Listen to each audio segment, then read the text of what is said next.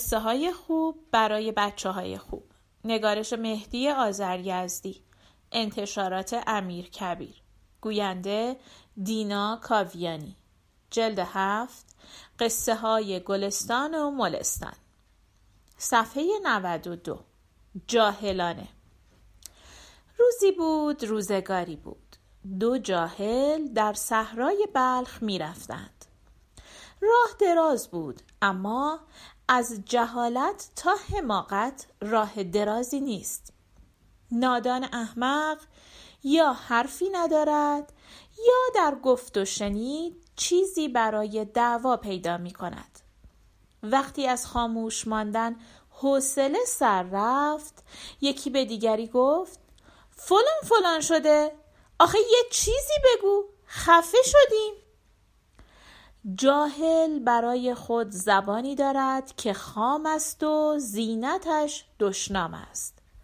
شنونده جواب داد به جهنم که خفه شدی.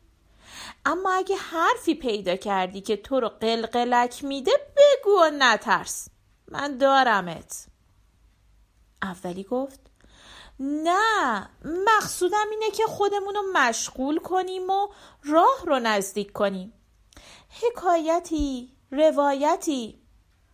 اما منو بگو که از احمقی مثل تو آدم بت مرده تقاضای نطخ می‌کنم دومی جواب داد. خوبه خوبه خواهش می‌کنم در دهنتو بذار که بوی پیاز صحرا رو برداشت. اولی گفت نه تو بمیری. یه چیزی بگیم سرمون گرم شه. بیا از آرزوهای خودمون حرف بزنیم. دومی گفت خیلی خوب. بگو ببینم تو می‌خواستی چی داشته باشی؟ اولی گفت من آرزو دارم چند تا بز و میش حسابی داشته باشم که تو صحرا بچرن از شیرشون بنوشم از پشمشون بپوشم. کودشون رو بفروشم و به هیچ کس احتیاج نداشته باشم و هیچ احمقی مثل تو رو هم آدم حساب نکنم. دومی گفت گل گفتی. منم آرزو دارم چند تا گرگ داشته باشم که اونا رو ول کنم بیان بز و میش تو رو از هم بدرن و بخورن تا سیبیلات آویزون بشه. اولی گفت خیلی بیمعرفتی. مگه من به تو چه بدی کردم که می‌خوای گوسفندامو نابود کنی؟ دومی گفت از این بدتر چی می‌خوای که اولین کارت با میش و بزت اینه که منو آدم حساب نکنی؟ خدا نکنه که تو چیزی داشته باشی. اولی گفت راستشو بخوایی حالاشم به یه مشت من بند نیستی. دومی گفت به نظرم سر به تنت زیادی کرده. می‌خوای حالتو جا بیارم؟ اولی گفت مردش نیستی. این شکر خوردن برای دهن تو خیلی زیاده. دومی گفت حالا که اینطور شد پس بگیر.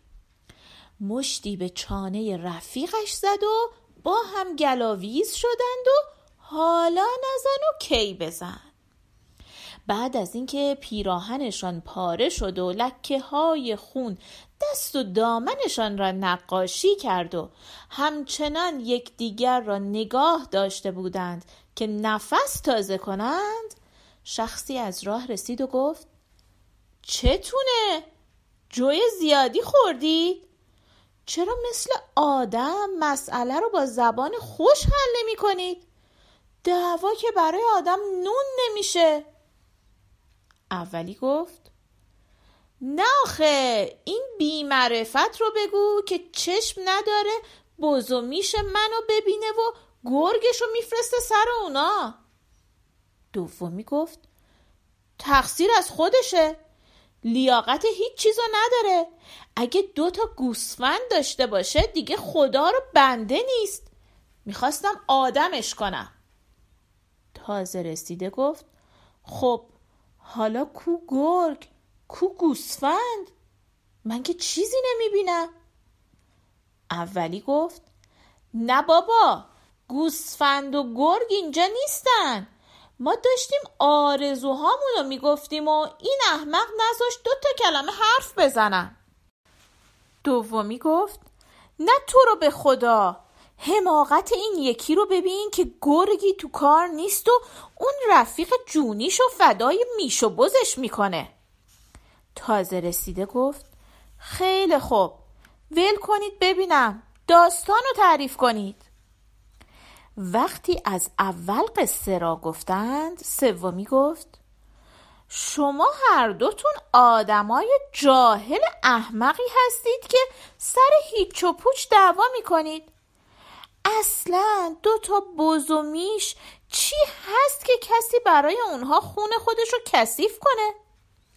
بعد رو کرد به اولی و گفت خب آدم حسابی تو که آرزو می کردی می‌خواستی یه گله شطور آرزو کنی که هم پشمش بیشتر باشه هم شیرش هم قیمتش. دیگه گرگم حریف اونا نمی‌شد. دومی گفت خب منم یه گله فیل آرزو می کردم و اونا رو به جون شطورا مینداختم تازه رسیده مرد قلچماقی بود. اوقاتش تلخ شد و گفت این خبیس بیشعور رو ببین که سرش برای دعوا درد می‌کنه. خیال نکنی یا من خودم ده تا فیلو که مرده و زندش صد تومنه با یه مشت نفله می‌کنم. دومی گفت تو غلط می‌کنی تو دعوایی که مال تو نیست دخالت می‌کنی. تازه رسیده گفت همین که گفتم.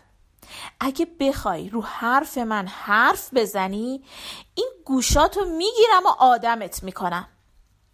بلا فاصله تازه رسیده پیش رفت و گوشهای دومی را گرفت.